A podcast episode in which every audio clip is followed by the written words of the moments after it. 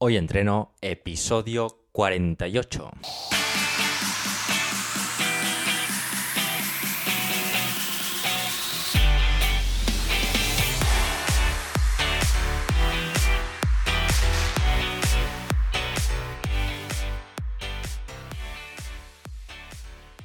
Muy buenas y bienvenidos a Hoy Entreno, el podcast en el que entrevistamos a expertos del mundo de la salud y el deporte.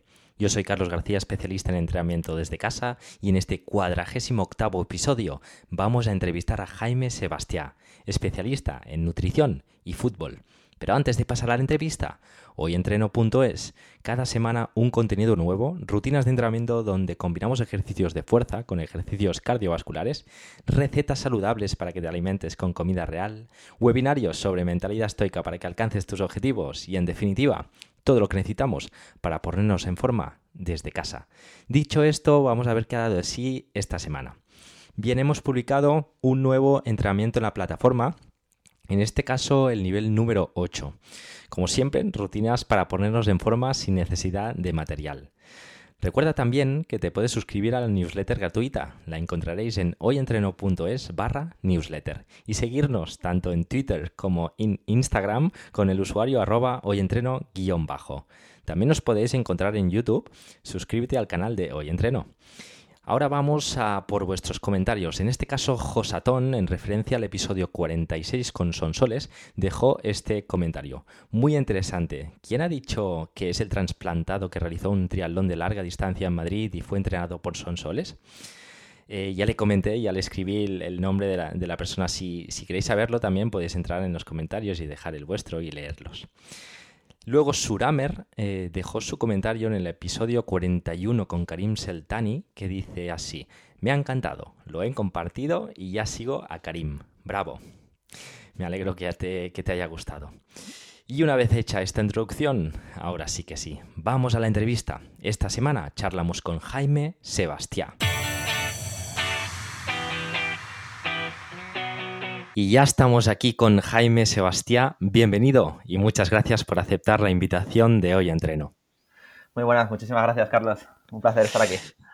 Eh, en el día de hoy hablamos de nutrición y fútbol. Fútbol es eh, quizás el, deporte, eh, el deporte rey, el deporte más practicado. Además, tengo que decir que personalmente es, el que más pasión le tengo, me gusta muchísimo y por eso me hace mucha ilusión charlar en el día de hoy de este aspecto. En, siguientes episodios seguiremos avanzando y quiero hablar también de, entrenamiento, etcétera. Pero en el día de hoy nos vamos a centrar en alimentación. Pero antes de eso, eh, bueno, quiero que, nos presentes, eh, nos digas quién eres. Entonces, bueno, por si alguien no te conoce, obviamente, eh, que nos digas que, a qué te dedicas. Bueno, pues yo me llamo Jaime, soy farmacéutico y dietista nutricionista. Y bueno, actualmente estoy doctorando en una línea de investigación en relación precisamente al fútbol base y nutrición y bueno, suplementación y composición corporal. Y actualmente ejerzo fundamentalmente en docencia, en el grado de nutrición y en un máster también. Genial, genial. Genial, súper polifacético. Además, eh, tocas un poquito de todo. Obviamente, eh, hoy nos centraremos en nutrición y, fútbol, pero seguramente podrías hablar de muchísimas cosas a nivel de suplementación, a nivel de farmacéutica, etcétera. Eh, pero bueno, bueno he contactado contigo para hablar de, de, este tema en específico. Entonces, bueno, eh, me gustaría saber, eh, realmente, no sé realmente al 100% si estás especializado en fútbol. Yo, por lo que entiendo, sí. Pero me gustaría saber cuál fue el detonante que te hizo que dijeras, ostras, quiero em, estudiar eh, nutrición, pero además, bueno, quiero ahondar muchísimo en, en temas específicos sobre, sobre este deporte, sobre el fútbol. Vale, pues eh, inicialmente la nutrición la estudié de rebote, así te lo digo. Fue de rebote porque me daba la, me daba la media para hacer el, doble grado. Empecé realmente como apasionado por la farmacia, es, concretamente por la microbiología, y me metí en el doble grado. Y bueno, me llega la nota, pues dos carreras, un año más. Y entonces, eh, hasta no hasta el último año de carrera, eh, no me tiré por la nutrición. Tiraba más siempre por farmacia, también porque la forma en la que se da quizá el, el, el grado es más enfocado a farmacia. Y en el último año dije, ostras, pues la nutrición, concretamente la deportiva, me llama mucho la atención. Y todo a raíz de, un congreso, pues que bueno, vinieron muchísimos ponentes de un alto nivel, eh, como Sergio Espinar, Ismael Garancho. Y claro, fue como, ahí voy, eh, esto me gusta mucho. La conclusión fue que no, bueno, pues que quería tirar de nutrición deportiva, empecé a mirar másteres y demás. Y vi que en la propia universidad había un máster de nutrición general, pero tocaba un poquito deportiva. Entonces dije, pues bueno, voy a meterme.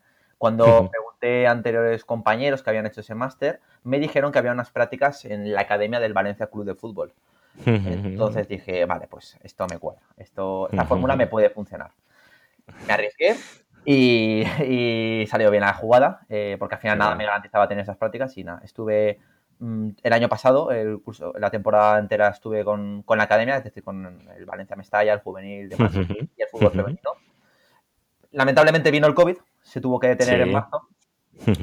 La parte buena es que luego continúe en, la pretemporada de esta, de esta temporada.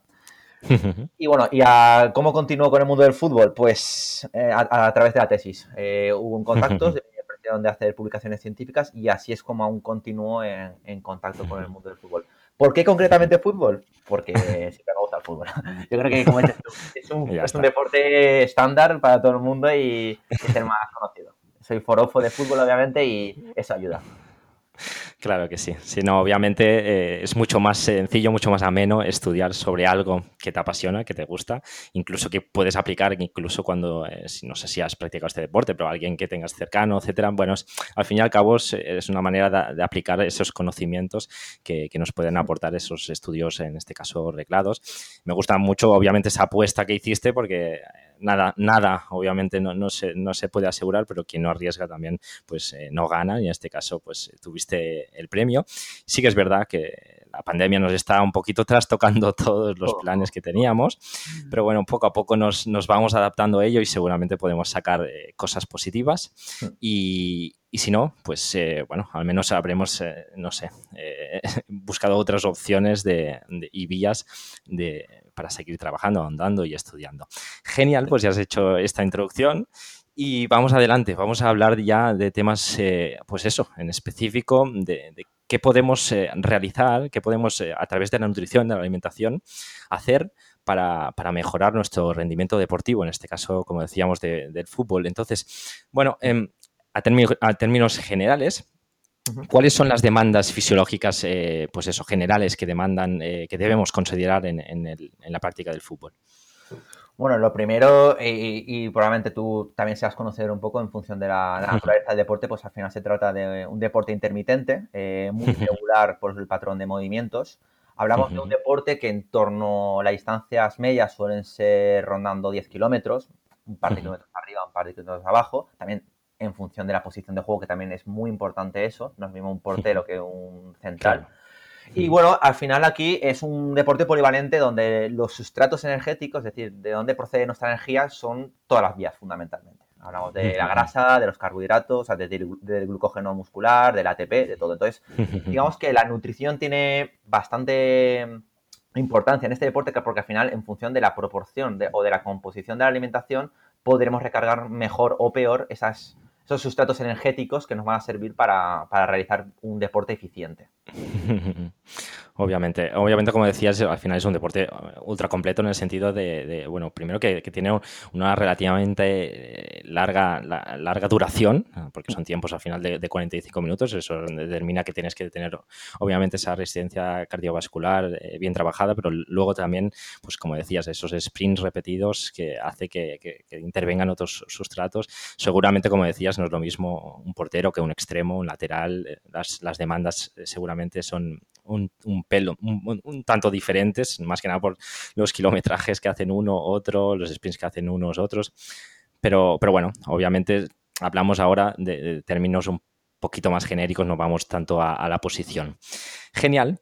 Entonces, em, otro, tienes muchos posts interesantes en Instagram. Eh, obviamente he sacado aquí eh, la información de, de, tu Instagram que invito a todo el mundo a que le eche un vistacillo. Entonces, bueno, eh, todas las preguntas van a ir relacionadas en eso, como te decía, fuera de la antena. Y uno de los, de los posts que, me han llamado la atención es que, bueno, al final tenemos que dar una importancia, obviamente, a la, evolución de la, composición corporal para un futbolista. Obviamente, eh, eso va a hacer que, mejore Eh, no, es lo mismo un tanto por ciento de grasa más elevado, menos, que esté más pesado, menos, etcétera. Entonces, em, bueno, ¿qué, importancia tú le das a la evaluación y, cómo eh, solías realizarla?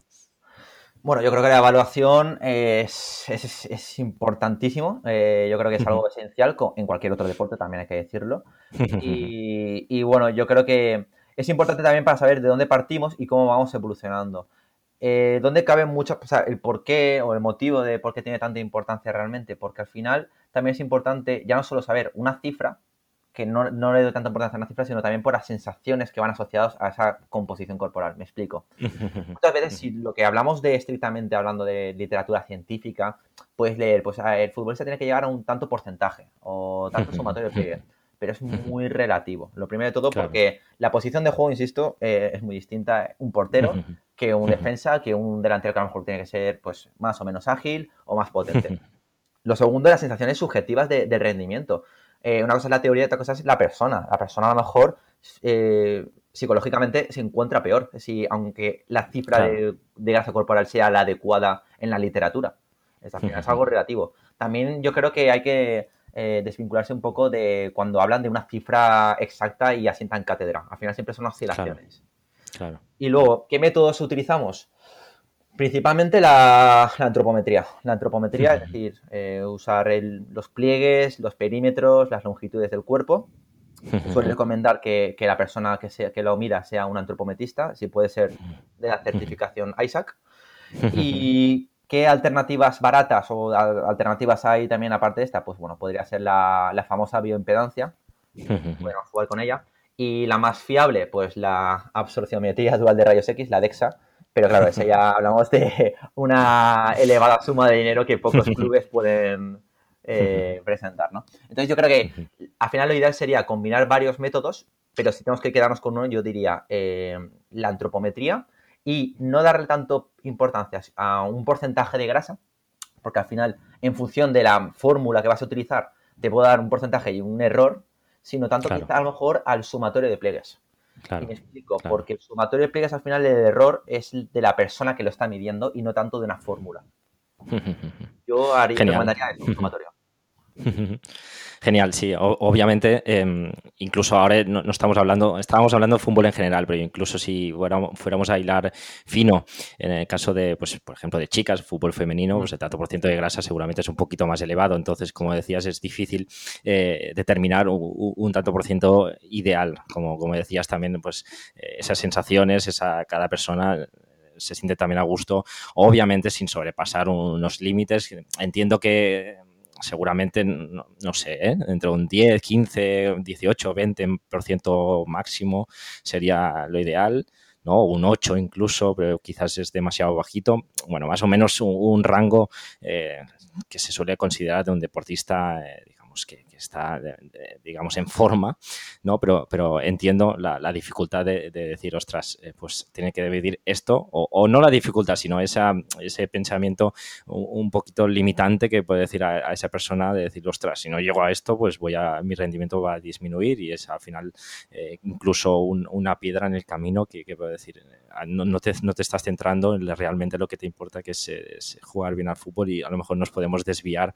Obviamente, nosotros como físicos, o nutricionistas, etcétera, necesitaremos un, chico, una chica que esté en sus máximas eh, condiciones, pero como decías, con, un poquito de, amplitud de, miras en este caso. Entonces, mm, ¿por qué se suele decir que, cambiando un poquito de tercio, a nivel de, nutrientes, de, macronutrientes, ¿por qué se suele decir que los carbohidratos son la gasolina del fútbol? Al final eh, va un poco ligado por la forma, un poco a nivel fisiológico, bioquímico, ¿vale? A la hora de oxidar esas fuentes, ¿vale? Lo primero de todo, bueno, primero hay que diferenciar entre endógeno y exógeno, es decir, primero la parte endógena que sería pues el glucógeno muscular, el glucógeno hepático y luego aquellas fuentes que tú vas ingiriendo durante el esfuerzo físico o previo al esfuerzo físico, que aún no se ha almacenado como glucógeno, ¿no? Entonces, ¿por qué es al final la, ganadora? Porque al final... Eh, los carbohidratos siempre van a ganar en, en el contexto de rendimiento eh, explosivo, es decir, en aquellas pruebas explosivas, fundamentalmente donde haya un volumen de oxígeno eh, superior, una mayor frecuencia cardíaca. ¿Por qué? Porque se oxida más rápidamente, es más eficiente eh, y al final, si dependemos solo de la, de la fuente energética de la grasa, tarda mucho y no es tan eficiente. Eh, y es por eso que al final, como el fútbol tiene grandes partes que son explosivos, de, ahí el nombre intermitente, pues en esos momentos, mm, digamos, explosivos de corta duración y de larga duración, o sea, de, larga distancia, eh, a lo mejor que tú consumas carbohidratos hace que tú llegues un segundo antes que tu rival al, balón. Y probablemente eso va a ser un gol o al menos una ocasión, ¿no? Los carbohidratos, cuando hablamos de, resistencia, de, hablando de rendimiento, siempre van a ser los grandes vencedores por su nivel eh, bioquímico, digamos, o a la hora de oxidarse, a la forma, a, la forma de aprovecharse esa energía. Es más muy interesante, muy interesante, Jaime. Genial, genial, pues eh, respondido esta, esta cuestión. Seguimos adelante en esto. Entonces, eh, me gustaría que nos, que nos comentaras, para el quien pueda estar escuchando este, este, este episodio, esta entrevista, que, a lo mejor juega fútbol o es entrenador o proveedor físico o incluso es padre, madre de, algún chico que está jugando.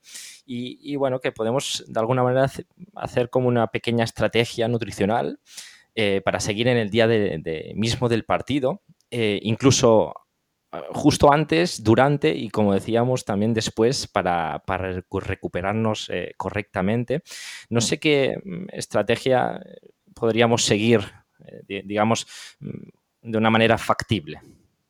Vale. El, mismo día de partido, ¿no? Sí. Vale. Lo primero de todo, y lo cual es lógico, lo primero que va a depender de, la estrategia va a ser a qué hora es el partido. Claro. claro. No es lo mismo a las 12 de la mañana que a las 8 de la tarde. Eso ya nos va a limitar bastante. Diríamos quizás, eh, no sé, a las 6 de la tarde, seis y media o algo así. Una buena, una buena hora. Eh, vale, a las 6 de la tarde, ¿qué quiere decir eso? Pues bueno, lo primero de todo, el día anterior mínimo, eh, vamos a hacer una alta carga de carbohidratos, ¿vale? ahí a lo mejor no es tan importante o esencial limitar las ingestas de fibra o de grasa. cuanto menos mejor, pero tampoco es tan esencial el día antes. ¿Por qué? Porque al final vas a tener un tiempo para realizar bueno, las deposiciones, ¿no? Eh, y si son alimentos que estás acostumbrado a consumir, no pasa nada. Pero bueno, el día del, día del partido, ya por la mañana, lo ideal es que tú, previo al esfuerzo físico, hagas una buena carga de carbohidratos, intentando limitar eh, la ingesta de fibras y de grasa. ¿Por qué? Porque al final te van a enlentecer la digestión y te puede dar eh, malestares ¿no? digestivos. Entonces, la idea es que tú cargues bien de carbohidratos con fuentes como lo típico, ¿no? El arroz, la pasta, este tipo de fuentes no tanto a lo mejor las lentejas, los garbanzos, eh, muy grasas, mucha verdura tampoco te interesa, ¿no? Entonces, antes del esfuerzo físico te interesa, pues eso, alimentos de, ricos en carbohidratos, eh, que no sean muy molestos. A ver, que siempre hay alguna excepción de algún jugador que puede ser que si está acostumbrado a tomar garbanzos, pues le va bien, adelante. No voy a ser yo el que te la líe, ¿vale? Es, como cuando tú, o sea, tú no puedes probar un suplemento el día de una carrera. Claro, claro, claro. Sí. Pues aquí lo mismo. Sí, sí, sí, sí, sí, Importante, eh, esa carga de carbohidratos previo, ligeramente una cantidad eh, adecuada de proteínas sin, tampoco ser excesiva, ¿vale? Y entonces, eh, durante el esfuerzo físico, bueno, una hora y dos horas, bueno, de una a cuatro horas antes se recomienda una buena cantidad. Si no has podido comer antes, de una a cuatro horas antes, sí o sí. Luego, eh, cuanto más se acerque la hora del partido, que sea de mayor rápida digestión, es decir, que sea más líquido, más semilíquido, más gel, ¿vale? Eh, más que algo masticar, ¿vale? Porque a lo mejor te va a necesitar la digestión. Durante el esfuerzo físico también puedes consumir carbohidratos, es decir, en aquellos momentos que si estás descansando, si eres suplente o hay eh, pausas muy largas por alguna lesión o algo, puedes acercarte a la manda, puedes beber algún, alguna bebida isotónica. En los descansos puedes tomar alguna, algún gel, alguna gominola, también puede ser. Sí. Y lo importante también es, al acabar el partido, esto es importante, en el vestuario intentar comer eh, carbohidratos y proteína. Para eh, recuperar... Dime, dime. No, no, no, no, que luego tengo pensado realizarte una pregunta sobre, sobre ese batido ideal que sería el, el recuperador. genial, vale. genial, genial. ¿Tienes alguna cosita más para decir? Sí, simplemente decir que eso, que, al acabar el, el partido, eh, una fuente significativa de carbohidratos, pero también garantizando siempre un aporte de proteína de calidad, ¿vale? Eh, al final, la grasa quizá queda en un segundo plano al acabar el partido, ¿vale? hay que consumir grasas de calidad, pero en el momento que acabas el partido, lo que te va a importar va a ser recuperar el glucógeno y reparar el tejido muscular. Muy, muy interesante sobre todo lo que has dicho de, no improvisar, de no hacer cosas diferentes a lo que solemos hacer normalmente. Quizás podemos hacer una prueba si tenemos un partido amistoso o algo que no nos estemos jugando mucho, pero justamente lo estábamos hablando en episodios anteriores con Antonio Ruiz, hablábamos de pruebas físicas, pruebas físicas del día que te, que te juegas todo, el día de la oposición a bombero, de Policía Nacional, etcétera. Tienes que tener todo súper calculado, lo que vas a comer, lo que, lo que bueno, tu calentamiento, etcétera.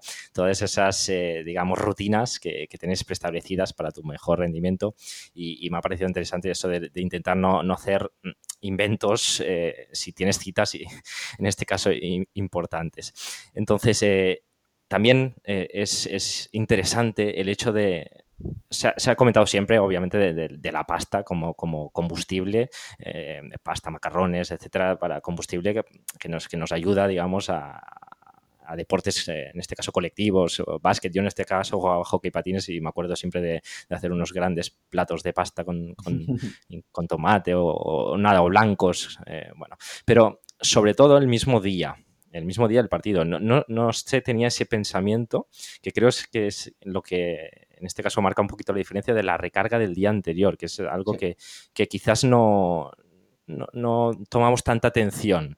Entonces yo creo que es, interesante esta, esta, respuesta porque es algo que, debemos eh, poner un poquito más de hincapié y pensar más en el día antes, que a veces solemos hacer, no sé, incluso una pizza o algo que no nos aporta muchísimo. Entonces, eh, guay, interesante. en cuanto a a la media parte, pues esa, esa, digamos, eh, recuperación. también es importante decir que no es lo mismo un partido a la semana que dos partidos a la semana. Como tengas dos días ahí cercas, entonces eh, no puedes, digamos, reducir esa ingesta de carbohidratos. Tienes que continuar comiendo más de lo normal porque tienes que tener en dos días otro partido. Como por ejemplo ahora puede ser en la Liga Española. Eh, a lo mejor te juegan dos partidos a la semana. Y como juegues Champions o algo así, pues mm, tendrás que aumentar esa ingesta de carbohidratos. Claro, por eso también es tan importante esa individualización, personalización, en este caso que el trabajo que hacéis eh, los nutricionistas, dietistas, claro, cada, persona eh, es, diferente, la carga de entrenamiento, la carga de, partidos, eh, los suplentes, los que, no, claro. Claro, hay, hay, mucho, hay muchísimos, muchos, muchos factores a tener en cuenta. Entonces ahí pues tiene su, su dificultad también.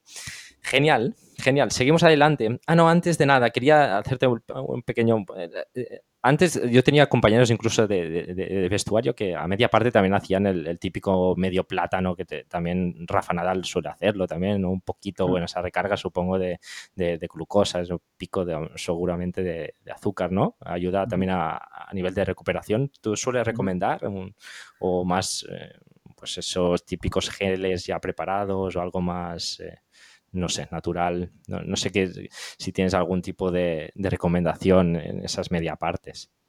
Eh, si es por mí, siempre voy a intentar eh, recomendarle al futbolista que sí que coma, ¿vale? Lo que pasa es que hay futbolistas pues, que no están acostumbrados o no les apetece. Imagínate que, yo que sé, a lo mejor eh, los nervios le tiren el comer, ¿no? Que al final está muy bien la teoría, ver lo que dice la literatura, pero luego vas al campo y ves que no, que no es factible, porque no, no está como para eso. Pero yo si puedo, siempre intento eh, que consuma una cantidad de carbohidratos, fundamentalmente, ¿vale? vale, vale. Entonces, eh, ¿en qué forma?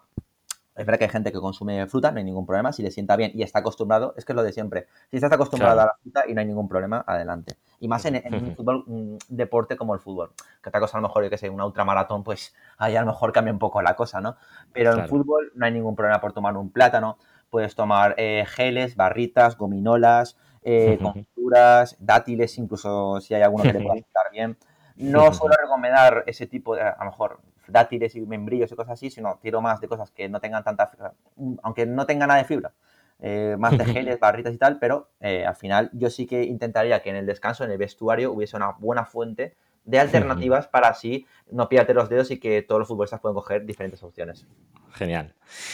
Un post que me ha llamado muchísimo la atención, muy interesante y curioso, es el tema de, la altitud en la competición. Ah, Yo lo había escuchado, lo había escuchado mucho, pues, eh, digamos, dentro de mi, de mi campo, en el máster de alto rendimiento de, deportes colectivos, pues hablaba, pues eso, de típicos eh, partidos que va la, selección argentina a jugar a, Ecuador. No, a Ecuador no, ahora no me sale el nombre. Bueno, hay un país que tiene mucha altura que no me sale ahora el nombre. Bueno, típicos partidos a Bolivia, perdona. Y ah, siempre, pierde, siempre perdían ahí, siempre pierden en los partidos porque hay una, gran altitud y eso hace que repercuta muchísimo en el rendimiento deportivo. Bueno, no nos vamos a este extremo, sino al, estudio que hizo la, liga en este caso y que tú has reflejado también en tu Instagram de, de los diferentes alturas de, los estadios españoles. Entonces, em, bueno, eh, ¿qué debemos tener en cuenta a nivel nutricional para rendir de, una manera óptima en este caso? Bueno, yo creo que en España sí que tenemos la suerte de que los estadios suelen ser de cerca del nivel del mar o baja altitud, ¿no? Yo creo que en el post, si mal no recuerdo, era el de Valladolid, el estadio que está más eh, elevado junto a Madrid, eh, creo que Granada. ¿Vale? Eh, son, los más elevados y creo que llegaba a 700 o gracias, no, no, mucho más. O sea, no es como, por ejemplo, que dices tú que Bolivia, que son pues una burrada de, metros, ¿no? realmente a lo mejor en España no, necesitamos tanto, tantas consideraciones como en otros países. Sí. Así que es verdad que, bueno, que es verdad que si una persona no está acostumbrado o entiendo que hay también personas más responderas o menos respondedoras a ese tipo de altitudes y puede ser que hay gente que pueda afectar más. Eh, en caso de que tengamos un futbolista que le pueda afectar de una forma u otra, nada, simplemente tendrás que jugar un poco con las analíticas principalmente de eh, el hierro, el hierro, el hierro eh, ¿vale? Lo que sea la ferritina, transferrina, si tiene problemas previos, ¿vale? Porque también hay gente que tiene más facilidad de eso. Y esto realmente quizá me mojaría que podría afectar más a las mujeres precisamente, más aún cuando hablamos del ciclo menstrual es a lo mejor eso, eh, un factor importante de las altitudes. El tema del hierro, el tema de los glóbulos rojos y demás podrían afectar, ¿no? Eh, ¿Qué más podríamos tener en cuenta? Pues mira, precisamente el, uso de nitratos. Eh, el uso de nitratos, al final buscamos ese, esa vasodilatación a través del óxido nítrico y entonces los suplementos de nitratos, tipo zumo de remolacha, podría tener cabida en partidos de alta altitud. Genial genial. Sí, tengo pensado, mira, ya, te la hago ahora mismo también la pregunta. Te, quería preguntar eso, sobre, sobre los, nitratos, y un poquito, pues, eh, pues eso, pues, ¿por, qué se ha puesto tanto de moda entre, entre futbolistas? Bueno, la verdad es que yo creo que es cosa de... O sea, ya se lleva tiempo utilizando, pero ha sido cosa de estos dos últimos años que ahora parece que todo el mundo eh, toma nitratos o se habla de los nitratos, cuando siempre han estado ahí, pero bueno, eh, yo creo que también va un poco por modas de suplementación. Eh, los nitratos, ¿por qué se utilizan en fútbol? Pues bueno, al final eh, la, cavidad de esa suplementación eh, parece que la evidencia suele hablar más a favor de aquellos deportes intermitentes o de duraciones de minutos, ¿no? De intensidad. No se suele recomendar más en, en deportes como, como, como bicicleta o maratones y todo eso. A lo mejor eso no tiene tanta cavidad. ¿Por qué? Porque va a relacionar, parece ser, eh, uno de los factores, porque hay 100.000, ya te digo yo que hay 100.000 factores, uno de los factores parece ser que va a relacionar con el tipo de tejido muscular. con, el tejido, eh, corrígeme si me equivoco, era el tejido tipo 2, el de corta duración. Sí, sí, sí, sí, sí, Pues parece que como el fútbol tiene bastantes fibras de ese tipo, pues parece, o los futbolistas, pues parece ser que son más respondedores al consumo de nitratos.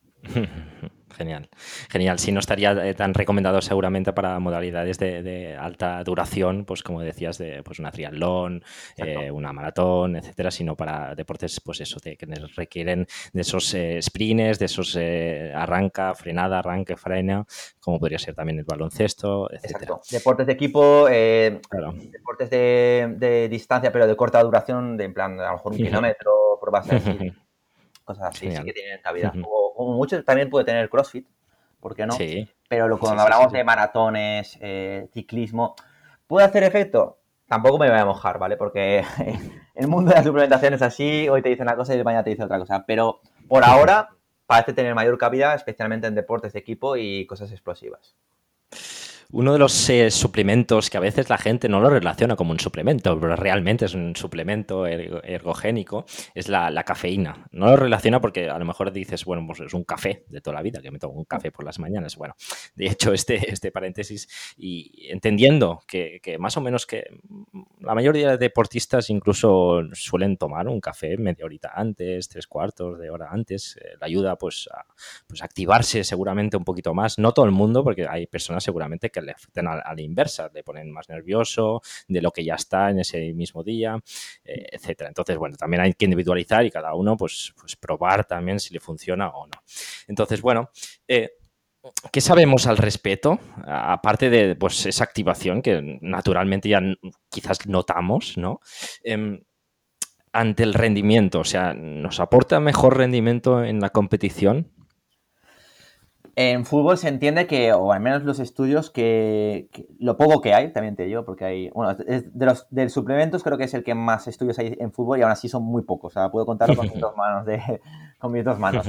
Eh, lo poco que se habla o lo poco que se ha observado es que parece que sí que se puede relacionar con pruebas específicas de, acciones, tipo salto vertical, sprints, eh, control del balón, precisión de pases y demás, ¿no? Entonces parece ser que sí que hay una mejora.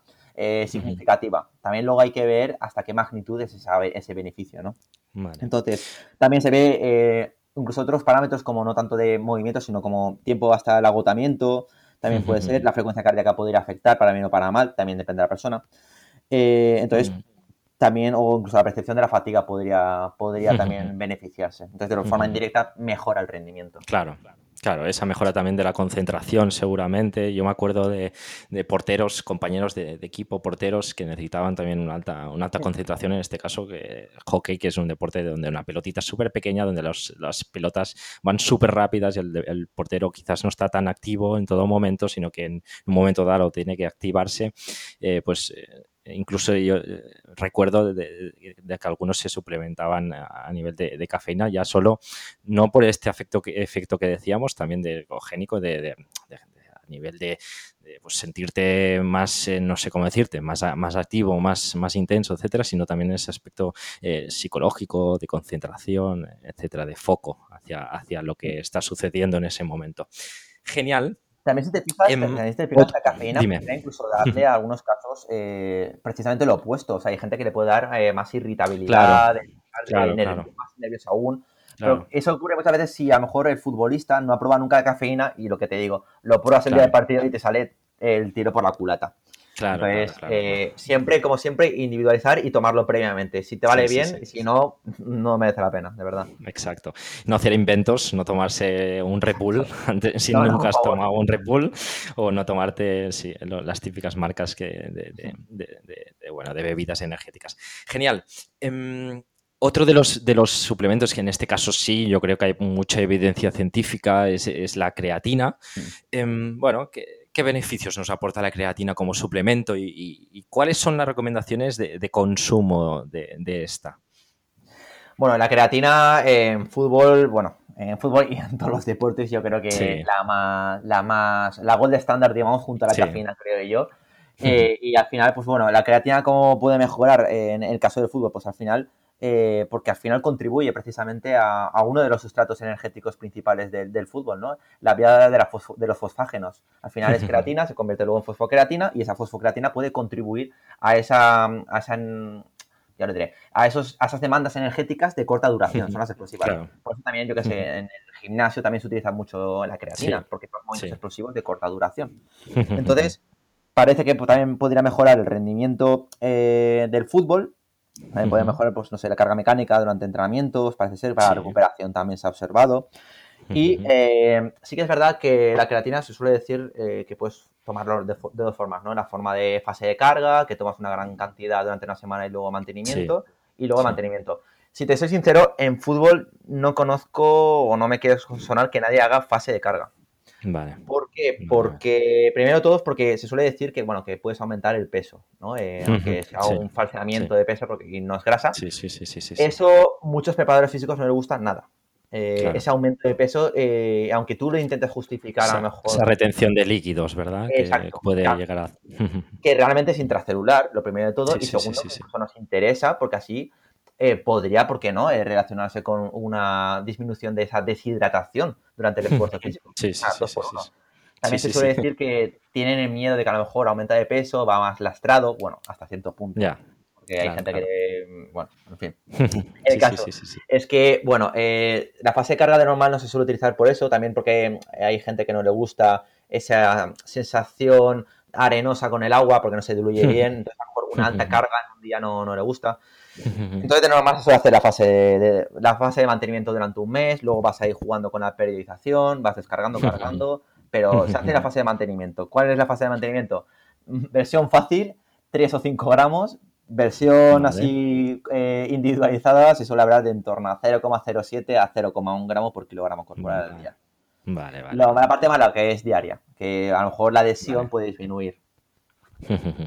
Genial, genial, sí. Eh, obviamente, pues eh, sí, hemos, hemos visto muchos, muchos estudios que, ayudan también a, nivel de, trabajo de fuerza, de, mejora de la fuerza. Eh, es interesante, como decías, priorizar, pues de vez en cuando hacer, pues dejarlo, dejarlo unas semanas para volver a retomarlo, no, no hacerlo siempre continuado y con unas dosis de mantenimiento yo creo que es, más, que, más que interesante.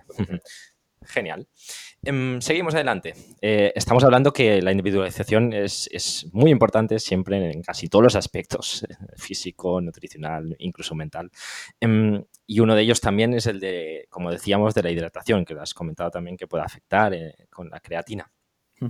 Entonces, ¿qué podemos hacer para saber qué necesidades requiere cada uno, porque le podemos decir, mira, vamos a tomar todos dos litros de agua, pero a lo mejor no a todos eh, nos necesitamos lo mismo. Claro, aquí, eh, claro, obviamente parece lógico, ¿no? Que también hay que, así como individualizar la alimentación, también hay que individualizar la hidratación. ¿Cómo, ¿Cómo, se hace eso? Pues bueno, hay formas de medir eh, un poco nuestra forma de responder a, la hidratación o a cómo lo regulamos en nuestro cuerpo a la hora, pues, a la hora de deshidratarnos, de sudar y demás, ¿no? ¿Cuál es el método gold estándar para, o al menos uno de los puntos básicos para, para individualizar eso? Es la, la famosa tasa de sudoración. Coges un entrenamiento, eh, tú registras pues, bueno, la temperatura de ese día, eh, las condiciones climáticas, es decir, también la humedad. Entonces tú, eh, digamos que coges un peso inicial y un peso al acabar el entrenamiento. Tú te das también una, cantidad de líquido en una botella y luego también mides la diferencia de cuánto ha bebido dentro del entrenamiento. También recoges la orina del futbolista, al acabar el entrenamiento y también, pues bueno, también se seca todo el sudor con una toalla y todo esto para pasear y luego también, o sea, digamos que con, una fórmula al final lo divides por las horas de entrenamiento y calculas cuánto se ha deshidratado por hora. Entonces, esa es una forma interesante para calcular cuántos litros debía consumir por hora de esfuerzo. También es verdad que una sola medida no nos vale, es decir, no es lo mismo invierno, por ejemplo, que verano. Claro, claro. también es muy importante. Entonces, esa es una forma. ¿Qué más formas? también está la, la, opción del color de la orina. Es otra forma también de, monitorizar, pues si está muy deshidratado, está poco hidratado. El problema que viene, pues que tiene muchas limitaciones. Tiene muchas limitaciones porque puede ser falseado, pues bueno, pues por tema de alimentos, también se puede eh, falsear por, eh, ya le diré, por alimentos, por medicamentos inclusivos, suplementos como los multivitamínicos. Entonces, eh, sirve especialmente para antes del esfuerzo físico y aún así tiene bastantes limitaciones. Vale. Si tenemos dinero, pues la densidad específica de la orina, también podemos jugar con esa. y bueno, eh, y también con el peso corporal, ¿por qué no? Pero bueno, el peso corporal también es un poco relativo, eh, o sea, antes y después del esfuerzo simplemente con ese parámetro. ¿Por qué? Porque al final el peso no solo se pierde agua, también se pierde pues un poco de grasa, se pierde también glucógeno muscular, se pierden varias cosas, ¿no? Claro. Entonces, al final, el gold estándar para mí sería la tasa de sudoración. Genial, genial, sí. Obviamente hacerlo pues, eh, en, diferentes periodos, como decías, pues mm. primaveral, de, de verano, eh, en invierno, porque claro, la, temperatura exterior no eh, va a afectar en nuestra deshidratación en este caso, a, nivel de, de sudor. para los que no tenemos tantos recursos, quizás ese como podría ser en, el aspecto físico, que solemos recomendar o solemos utilizar, al menos yo utilizo a veces, es la escala de Borg de 1 al 10, es decir, en cuánto, digamos, fatigado estás, pues podría ser también esa, entre comillas, escala de Borg que el color de la orina, pero también puede ser falseado, como, como decías, según los alimentos. Pero bueno, son, son maneras al menos de, tener un, mínimo control. Yo creo que tengo la sensación, al menos yo creo, que me pasa a mí también, ¿eh? que que no nos hidratamos lo suficiente o, no. No sé qué sensación tiene esto. Ni en el fútbol ni en el día a día. Sin deporte inclusivo. O sea, la gente la verdad es que no, suele consumir probablemente la cantidad de líquidos que debería. A ver, Porque... y eso sí hay alimentos que, tienen... Sí, claro. Agua, pero sin embargo, mira, no, creo que le hagamos mucho caso. Porque imagino que vienen de aquí, eh, seguro que también hay muchos estudios que van relacionados en lesiones con, falta de, hidratación. Seguramente también hay factores en, este caso, digamos, de estrés que, puede generar eh, la competición eh, y puede también repercutir en, en, lesiones. Así que no es un aspecto baladín en este caso, también que tenemos que tener en cuenta la hidratación como algo importante. Genial, genial. Seguimos adelante las últimas preguntas ya, que como digo, no, no os quiero robar mucho, mucho tiempo. Y en este caso, es una pregunta personal, un poquito entre comillas, ¿eh? no es nada, no te voy a pedir ni qué número de cuenta tienes, ni, ni cuánto, no, simplemente es una pregunta que hago siempre a todos los, los, invitados, básicamente porque el podcast se llama Hoy Entreno. Entonces, eh, Jaime, eh, con todo lo que haces, que hemos escuchado al inicio de la entrevista, que haces muchísimo a nivel de, docencia, de estudio, de trabajo, etcétera, eh, ¿tienes tiempo para ti, para entrenar? Eh, el tipo de ejercicio que, que hagas, ¿eh? si ahora mismo haces algún tipo de, ejercicio físico en gimnasio, al aire libre, deportes colectivos, si haces algún tipo de ejercicio, porque nos gusta saber un poco las realidades de, cada uno, si eres capaz de, sacar tiempo para, para ti mismo. Sí, a ver, eh, claro, ahora con el tema del COVID está complicado en la comunidad valenciana. Nos han restringido todos los gimnasios y todos los centros deportivos. Entonces, actualmente, en, ahora modo COVID, eh, desde hace una semana, eh, dos días ejercicio indoor, ejercicio de fuerza, como puedo, pero estoy, ahora mismo reconozco que estoy muy desmotivado. No, no, no estoy motivado para ello. Antes de esto, sí que hacía cantidad significativa bajo mi punto de vista. A ver, partiendo de que yo nunca he sido muy eh, deportivo, porque bueno. la gente que, ya parece que desde pequeño siempre le ha encantado el fútbol o el deporte. Yo nunca he sido así. Yo no soy ese modelo ideal. yo hasta, la carrera no hacía mucho de deporte precisamente y ahora ya me he enganchado, afortunadamente. ¿Qué es lo que hago? Pues eh, practico eh, hasta hace poco dos veces a la semana voleibol, voleibol pista. Vale. Ay, guay. El segundo semestre me había apuntado cuatro días a la semana, lo que bueno, eh, nos, han, jodido. Eh, luego al gimnasio voy máximo, máximo, máximo tres días a la semana al gimnasio, pero de normal suelen ser dos, no, no doy a más.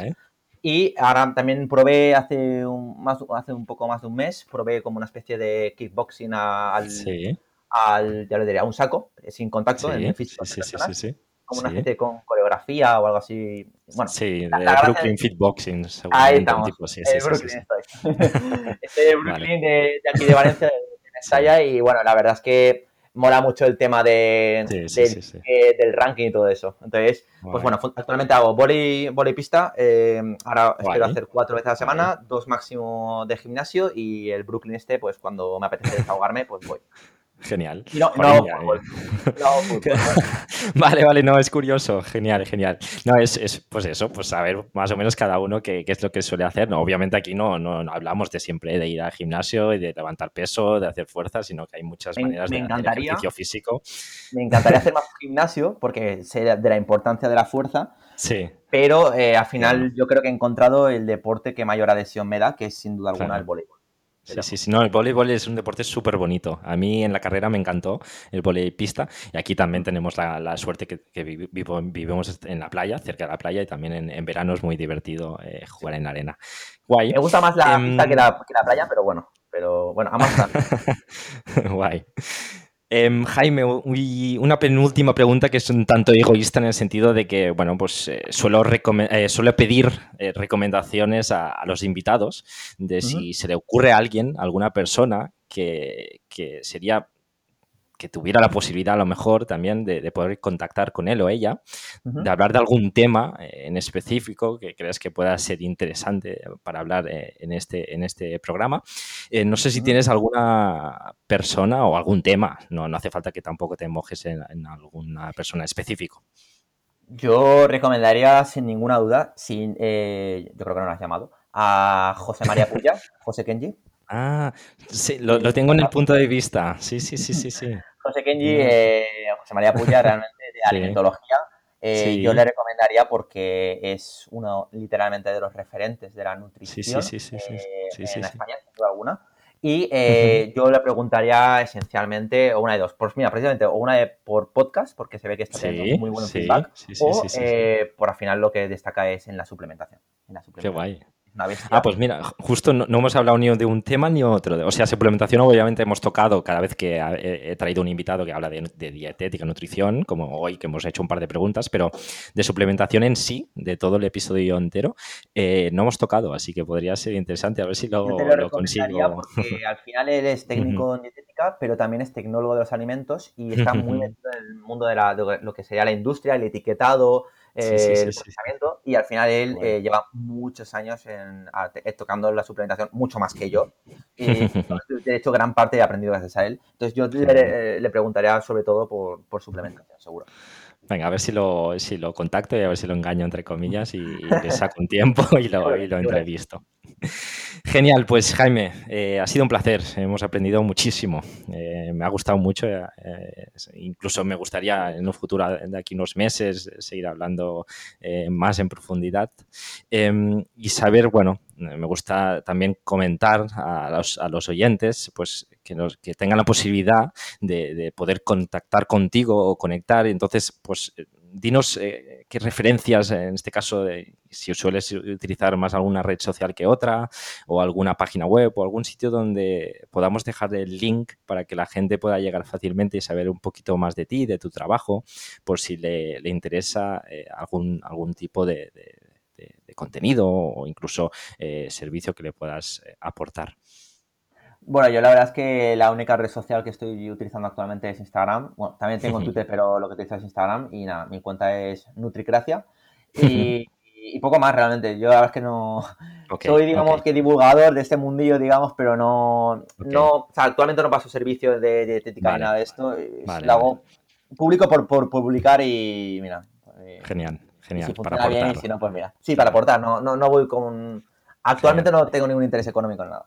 Vale. Bueno, igualmente dejaré eh, en, las notas del episodio, del programa, eh, tu Instagram para que la gente, mm, si quiere, em, digamos, aprender a, modo también general sobre, sobre suplementación, eh, farmacia, incluso en este caso específico de fútbol, pues que te siga, porque yo creo que aportas contenido de mucho valor y de mucho interés. Entonces, ya solo por el mero hecho de, aprender, yo creo que es una cuenta a seguir. Así que nada, Jaime, ha sido, ha sido pues como digo, un placer, me lo he pasado genial.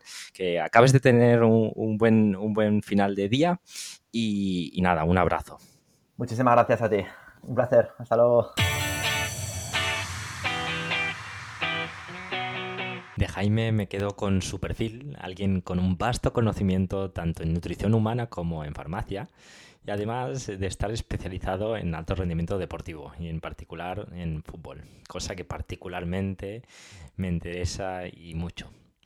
¿Qué más? Aprovecho para decir que en los próximos episodios me gustaría ahondar sobre diferentes modalidades deportivas, así que te animo a que dejes en comentarios el deporte que te gustaría que tratásemos.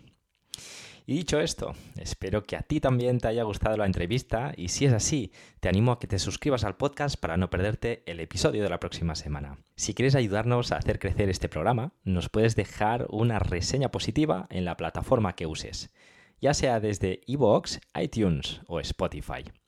Por último, decirte que si accedes a hoyentreno.es te puedes unir a nuestra comunidad. Y nada más por hoy. Espero que tengáis un gran día y nos escuchamos la semana que viene. Hasta luego.